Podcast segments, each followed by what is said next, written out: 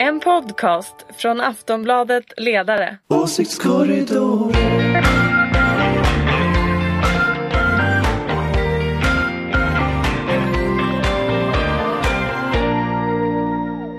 Hej och välkomna till Åsiktskorridoren, en podd från Aftonbladets ledarredaktion. Sportlovet har på sina håll börjat, vaccinationen fortsätter när det bara finns några doser och politikerna verkar få allt mer valfeeling. Ulrika Schenström, du är moderat, chef för den gröna och liberala tankesmedjan Fores och som en ständig, ständigt ankare i åsiktskorridoren. Ja, hej hej, här är jag idag också. Också. Eh, Lina Stenberg, ledarskribent och socialdemokrat. Ledarskribent Hej, hej. på Aftonbladet ska jag säga så att det är alldeles klart. Och socialdemokrat.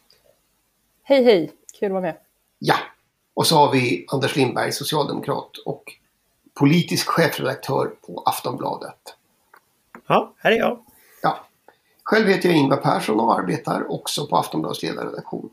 Eh, idag ska jag dock vara programledare och så gott jag kan försöka hjälpa till och lotsa både lyssnarna och panelen genom de här frågorna.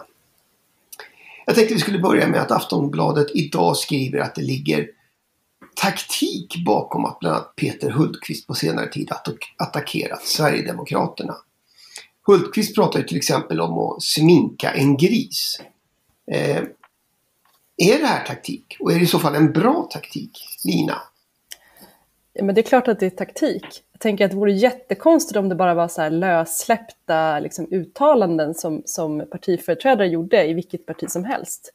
Och det är väl jättetydligt att alltså, S och liksom hela vänstern och delar av liksom mitten också vill, vill liksom syna SD i liksom sömmarna och eh, se igenom deras bluffar för att eh, visa på att det är ett populistiskt parti. Så jag tänker att det är helt givet att man eh, har en strategi kring det här och att det är taktiskt i den märkelsen att man faktiskt gör det medvetet. Ja, men är det bra Ulrika? Jag tror att Socialdemokraterna håller på att leta sig fram till en strategi som fungerar, eller ett sätt. För att om du såg hur Ygeman betedde sig mot Jimmy Åkesson i Agenda för ett par veckor sedan.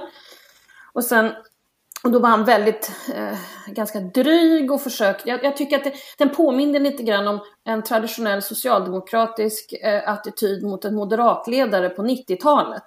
Nämligen, sätt dit moderatledaren för att um, han alltid måste vara bäst, eller hon alltid vara bäst i klassen. Uh, och säga att ni har, uh, ni har nominerat Trump till no, eh, fredspriset. Varvid en moderatledare hade svarat ja, men det är viktigt för och så kommer det en lång harang om varför det är så viktigt att ändå göra det där och där har sen hela den debatten gått till, eh, eh, liksom vunnits av Socialdemokraten. Eh, den funkar ju inte på Sverigedemokraterna eftersom han, det bara glider av honom så att den där dryg, dryg attityden funkar inte på en Sverigedemokrat, den funkar säkert på en moderat. Eh, och sen så har vi då Hultqvist, eller Hultabulta som vi traditionellt har kallat honom i den här podden. Han körde ju då sluggerstilen. Eh, det var en annan attityd. Eh, jag är inte hundra på den heller. Men det är ju helt eh, uppenbart att man ändå försöker eh, mota eh, Sverigedemokraterna med någon slags ny strategi och så testar man om den funkar det är väl inte heller konstigt att man gör det. Man har ju misslyckats fullkomligt under så lång tid. Så det är väl, det är väl bara bra att man testar olika debatttekniker. Men det är ju uppenbart att det görs. Men då måste jag fråga två saker. Först, är det någon särskild socialdemokratisk ledare från 90-talet du tänker på? Jag tänker mera på alla de debatter jag har tittat på där Göran Persson har tryckt till Carl Bildt eller, eller, eller um, Bo Lundgren.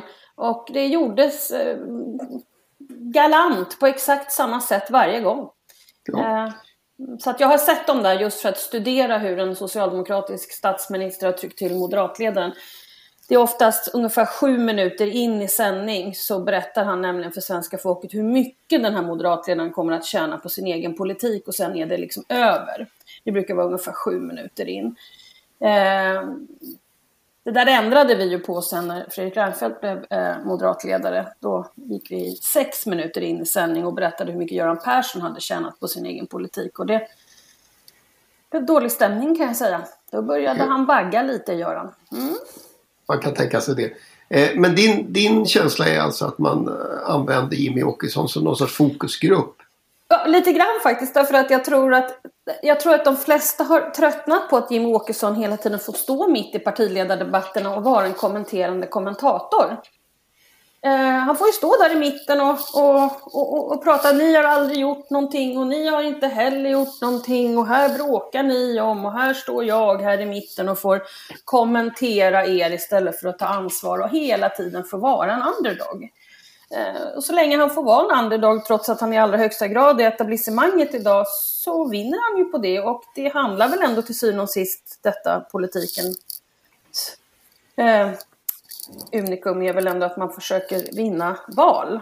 Sen bör man ju göra det på ett innehållsligt sätt, kanske inte och bara på det här. Men det är spännande att se.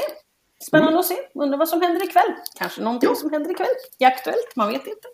Anders, har du några teorier? Vem är nästa att kastas in och vad kan det vara för attityd då? Vi har provat den dryga stilen och sluggerstilen.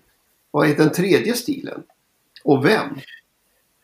Jag vet inte faktiskt. Jag, jag, eh, jag tror att man alltid överskattar det här med strategier.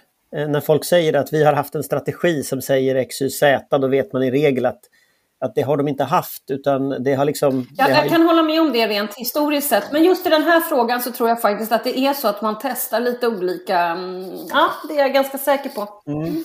Jag, jag, tror att de... Jag, jag skulle gissa, om jag får gissa så skulle jag säga att jag tror att det kommer att funka.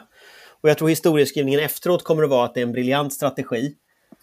Men jag tror inte att det är det på Men riktigt. Vem ligger bakom jag... den då, när den briljanta strategin kommer fram? Vem? Vem? Ge mig ett namn.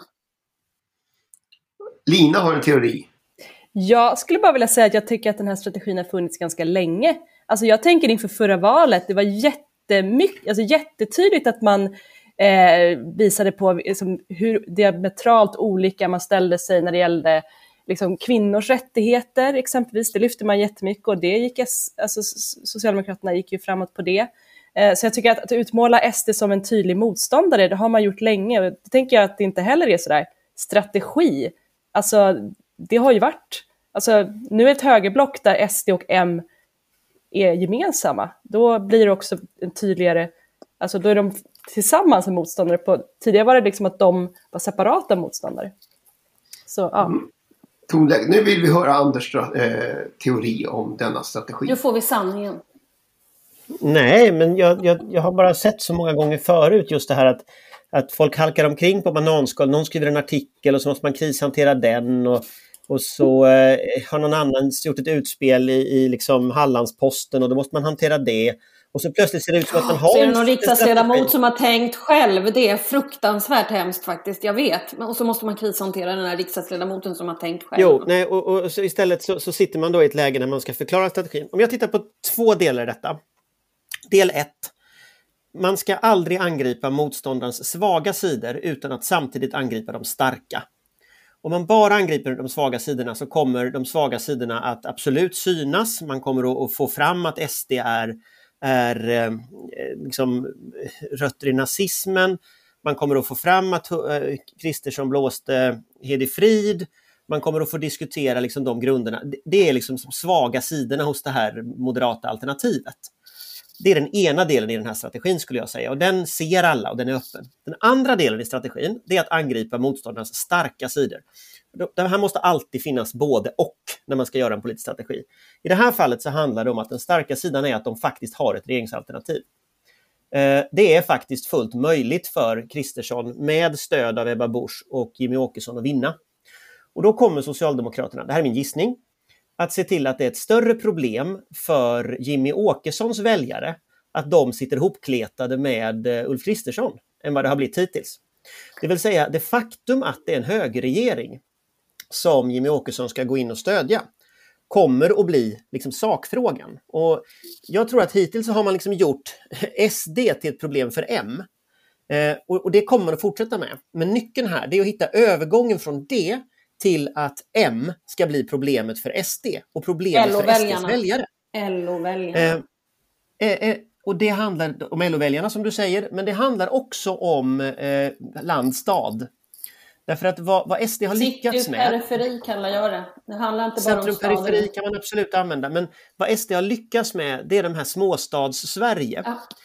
Eh, och det tror jag inte sossarna tänker acceptera. Eftersom småstads-Sverige hatar moderater så har sossarna ett guld, en guldbiljett till att helt enkelt få Åkesson att svara på det. Och vad Ygeman gjorde och vad man också ser parallellt med den här strategin som alla pratar om idag, det är att det börjar hända. Det börjar hända från LOs håll, det börjar hända från S håll. Eh, och jag tror inte borgerligheten ser detta. Jag tror inte de fattar att liksom, hur stort problemet är för, för Åkessons vanliga väljare. Eh, för de gillar ju inte liksom, det är bara att se vilka Moderaterna är och vilken politik Moderaterna har. Så jag tror att båda de sakerna händer just nu. Eh, det ena har uppmärksammats, det andra har det inte så att säga. Mm. Så då finns det en strategi. Så då ändå. finns det en strategi. Du vet det här du försökte måla ner alldeles nyss. Helt plötsligt Nej, så jag bara tror att pang just- fanns det ju. Ja, jag tror Till att det finns en strategi, men jag tror inte det är den strategin som folk pratar om. Men det är ju inte, absolut men det, det är fortfarande Nej, men jag tror inte strategi. strategin är att säga att Åkesson är läppsticks på en gris. Liksom. Alltså, det, det är typiskt Peter Hultqvist som tycker det som skrivglädjen så att säga går före tanken och sen så blir det den typen av, av, av utspel.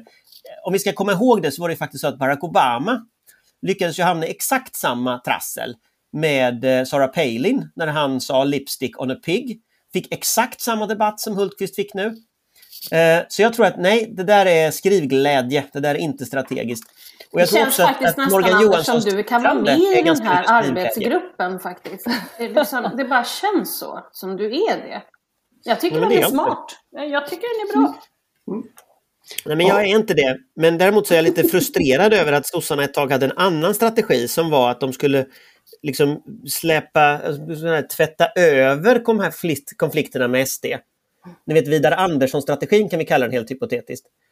Eh, den finns ju också. Den snurrar ju runt i S. Den fanns i Tiden, den fanns i eh, vissa sådana ställen. Den var jag väldigt irriterad på när den var, för den tror jag leder till soporna liksom direkt. Men jag ska säga den här Peter Hultqvist-strategin, om man nu ska säga det, jag tror att bara med tanke på hur många sossar som blev så himla glada att det äntligen var någon som ställde sig upp och sa de där orden, det tror jag inte man ska underskatta. Så att internt i någon slags mobilisering för att känna att jo då, SD är visst motståndarna. Det är, det är våran gemensamma liksom, fiende här och man får säga sådana här saker. Det tror jag var jätteviktigt. Men Socialdemokrater blir väl alltid glada när de hör Peter Hultqvist eftersom han påminner om ett framgångsrikt århundrade. Ja, det, det blir man, verkligen. 1800-talet. Kanske, kanske 1900-talet ändå. Vad skönt. Jag känner mig alldeles förvirrad faktiskt. Ja. Men alltså Anders, jag, jag har faktiskt hört en, en, en eh, så här opinionsmätning om att det där inte riktigt stämmer, att SD-väljare, de blir SD-are, alltså när de kommer till SD från andra håll, så blir de, de, de går dit på grund av liksom invandringsfrågan ofta. Men sen byter de ofta hållning när det gäller den ekonomiska politiken, allt eftersom. Så det kan ju liksom lite grann tala emot det här att, eh, att de ändå skulle liksom vara avskräckta av SDs politik. Nej men det kan det och det där är ju, det där är ju en teori som jag har hört många borgerliga och även den här liksom mera kan man säga tandsossar kör ju det där mycket i, i, i S, liksom, de som vill att man ska här, luckra upp liksom, det här och man ska inte vara så taskig mot SD hela tiden och så. Eh, de säger ungefär det där och så brukar de lägga till en sak också, det är att de säger att de här Galtan-frågorna blir viktigare än höger-vänster-frågorna. Så att liksom konflikten på något sätt flyttas till en annan ledd. Eh, och, och det där ligger ju en del i det. Det har vi ju sett till exempel varför Trump vann i, i, i, eh, i eh, flera delstater i USA eller varför SD trots allt får hem LO-väljare. Så det, ligger, det finns ju en sanning i det också. Liksom så. va. så jag tror inte det finns en sanning här, utan det finns flera sanningar parallellt. Eh, eh jag intervjuade Benjamin Dosa från Timbro i eh, förra veckan. Och han var ju väldigt rädd för just arbetskraftsinvandringen eh, som fråga. Därför att Moderaterna hade liksom en liberal arbetskraftsinvandring och han såg att det var liksom det som S och LO skulle utnyttja för att på något sätt sätta Moderaterna på, på kontrakurs med just den där gruppen väljare. Och så tror jag väldigt många i S också tänker. Så det är också en strategi. Jag tror han har helt rätt i den rädslan, för jag tror det är precis det som kommer att hända. Men, men så, så, så, han, den, den strategin, den tanken finns ju samtidigt. Så jag tror det är flera lager här. Jag tror inte, jag tror inte vi vet riktigt vad S valrörelse blir faktiskt. Det är ju tur det, för då kan vi fortsätta att göra åsiktskorridoren. Eh, vecka ut och vecka in. Vecka ut och vecka in. Eh, så, jag tänkte faktiskt att vi skulle gå vidare. Får jag säga en sak bara? Ja. Jag tycker var intressant i Aftonbladets artikel, för den sa så här att, att det som utlöste alltihop var stormningen av Kapitolium. Och det där tycker jag är en intressant grej. Liksom. Hur mycket förändrar händelser människors förståelse av, av politiken? Alltså, eh, det är ändå en händelse i Amerika, liksom. det är jättelångt bort. Men hur mycket förändrar det synen på SD? Det vet inte jag. Jag vet inte om någon vet det riktigt. Eh, men det var ju liksom SDs partivänner på något sätt som stormade Kapitolium, amerikanska partivänner. Samtidigt så har ju till exempel SDs kompisar i Ungern, det har inte påverkat svensk debatt särskilt mycket. Så det kanske är så att liksom just det, att det händer i USA, det, eftersom vi är så oerhört besatta av USA, så, så det påverkar, för första gången så påverkar det kanske något av vad liksom deras kompisar overseas gör. Vi får se. Det, det var direktsändning i svensk TV. Det kan ju också bidra. Ja. Nästa fråga. Jag tänkte faktiskt att vi skulle prata kärnkraft. Eh, I helgen publicerade Torbjörn Nilsson en text i Svenska Dagbladet där han säger att den senaste tidens energidebatt egentligen startade när Ebba Busch inte visste vad hon skulle säga i en TV-debatt. Eh, då började hon prata om kärnkraft nämligen. De skulle prata om eh, eh bränderna här när det brann i Sverige. Och Moderaterna upptäckte att väljarna ville prata om den saken. Eh, och på den vägen är det. Eh, och i den här artikeln så uttalas också förre generaldirektören för Svenska kraftnät och den moderata tidigare försvarsministern Mikael Odenberg. Eh, och han säger ju att partiets linje i kärnkraftsfrågan är ren populism. Ulrika, du känner ju Mikael. Eh, har han rätt? Alltså jag har försökt reda ut det här nu för alla är arga nu vet du. Nu är alla arga. ja, och man kan väl säga att alla har rätt och alla har fel men sakligt sett så har nog Mikael rätt. Eh, så.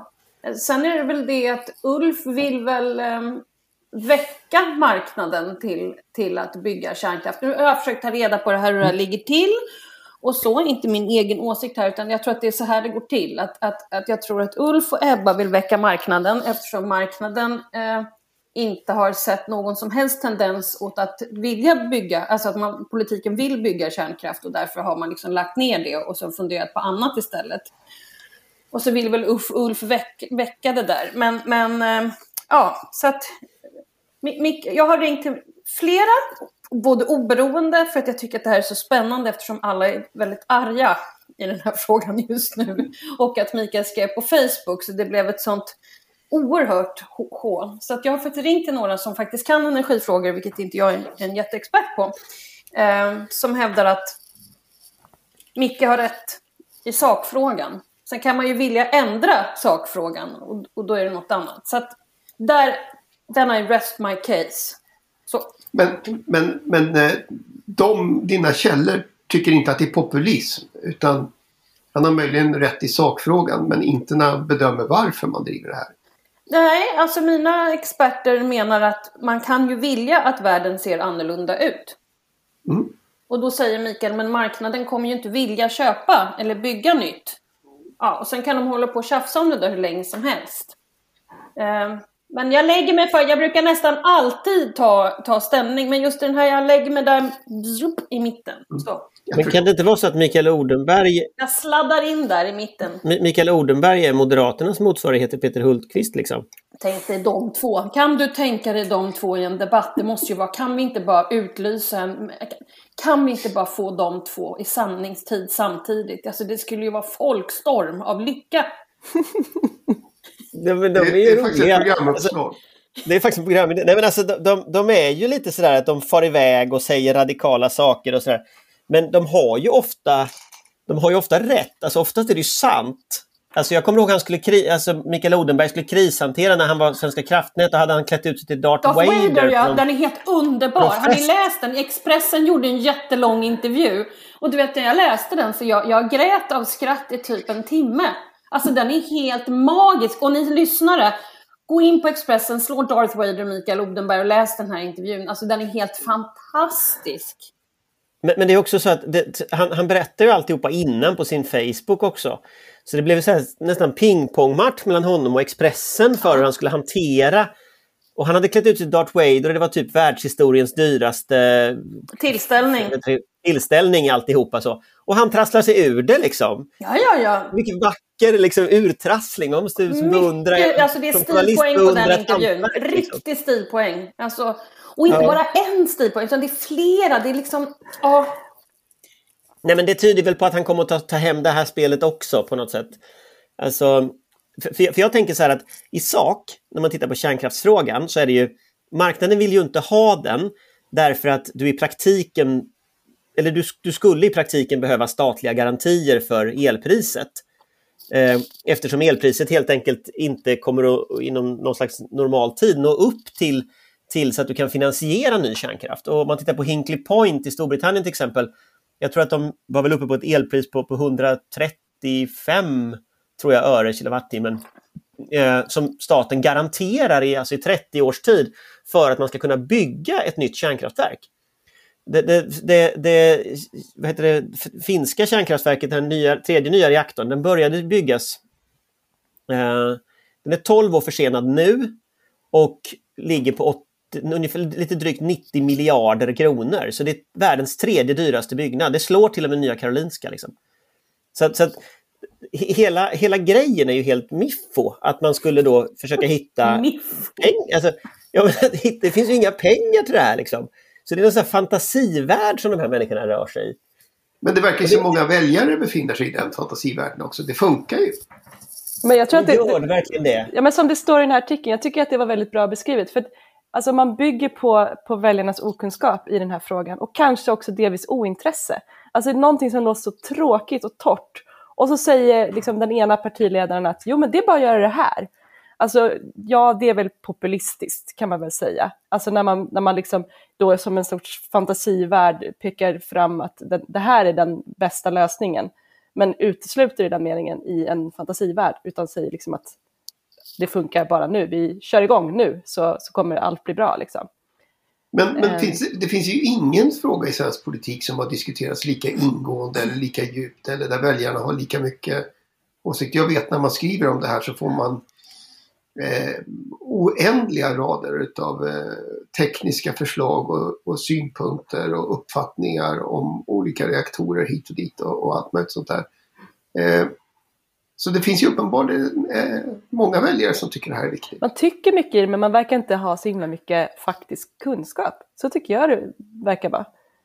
Eh, och, och för jag menar, precis de argumenten som, som Ulf Kristersson framför, de säger ju jättemånga människor. Och sen så blir det de här motfrågorna som också nämns i artikeln. Och så är det så här, ja, men liksom, jag vet inte. Den, den, är, den är svår på något sätt. Den är teknisk. tekniskt Alltså, jag, jag, jag, jag tycker ofta man får upplevelsen inom när man diskuterar säkerhets och försvarspolitik. Då får man ofta den här typen av totalt olika ås- alltså verklighetsbilder. Ett gäng liksom tror på riktigt att världen ser ut på ett helt annat sätt än den gör. Och så bygger de sin politik på det. Eh, men i, i inrikes, och det beror ju på att de inte kan säkerhetspolitik. Eh, liksom.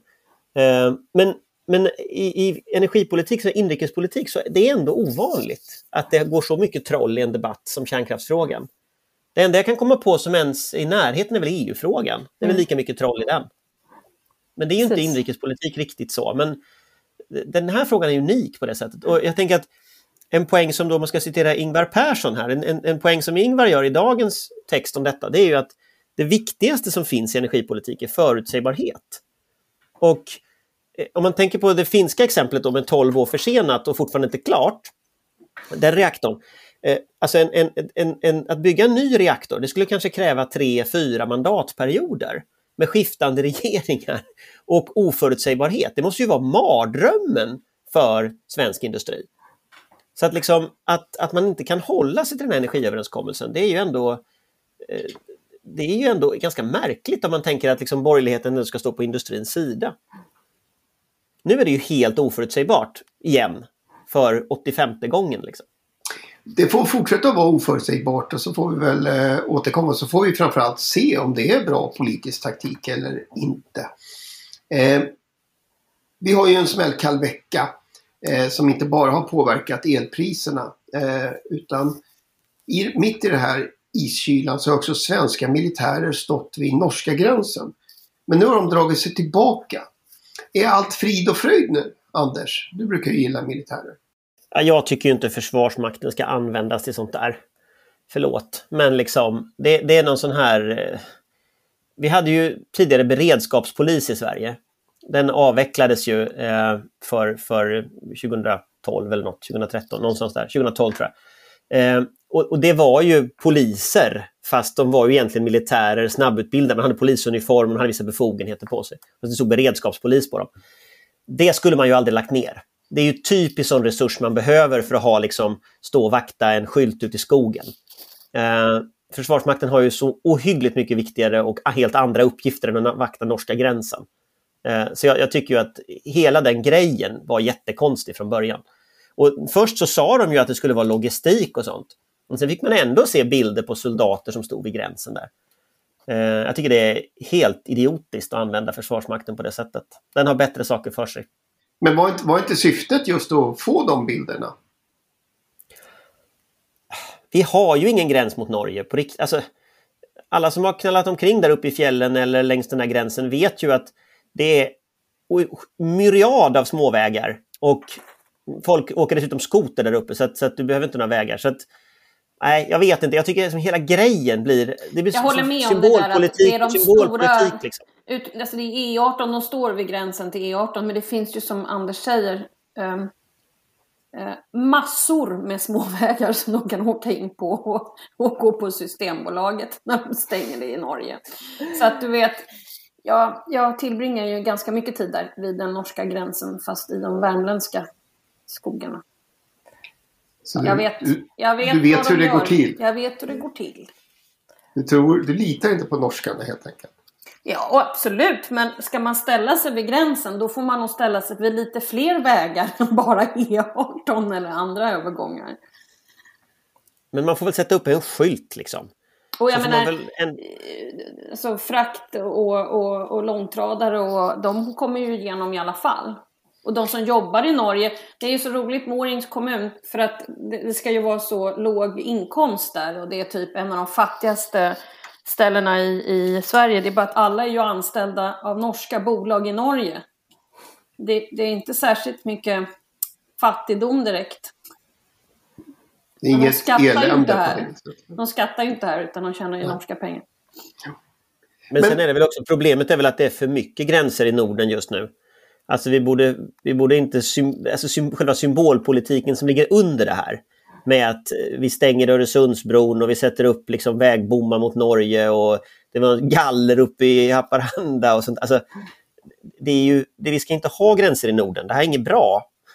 Alltså symbolpolitiken är inte, även om det inte på riktigt är någon gräns mot Norge, så det är inte liksom, det är dålig symbolpolitik att skicka soldater till norska gränsen. Liksom. Tycker man borde fokusera mer på att öppna gränserna. Men, men är det där payback för att norskarna har stängt ute svenskar? Jag vet inte, det är kanske är någon sån larvnivå, jag vet inte. Men de borde sluta med det i alla fall. Ja, det har de ju gjort nu då. Ja, det har de gjort nu. Men hela, jag tycker hela, hela liksom symbolpolitiken under det borde de sluta med. Det är liksom inte... Och Norge kanske har lyckats mycket bättre än oss och så är vi lite avundsjuka på det eller något. Jag vet inte vad det här beror på. Men eh, kanske är det tycker det ändå är obegripligt. Norden hänger ihop liksom. Man ska inte ha massa gränser i Norden. Så det får faktiskt bli sista eh, proklamationen från veckans åsiktskorridor. Eh, vi kommer ju tillbaka förstås och fortsätter att sätta fingret rakt på den svenska politikens ömma punkter. Eh, jag vill börja med att tacka Ulrika, Lina och Anders. Och sen vill jag naturligtvis tacka dig som lyssnar. Eh, vi är tillbaka nästa vecka med nya åsiktskorridorer. Hej! Hej hej! Ha en bra vecka! Hej hej! hej. En podcast från Aftonbladet Ledare. Åsiktskorridoren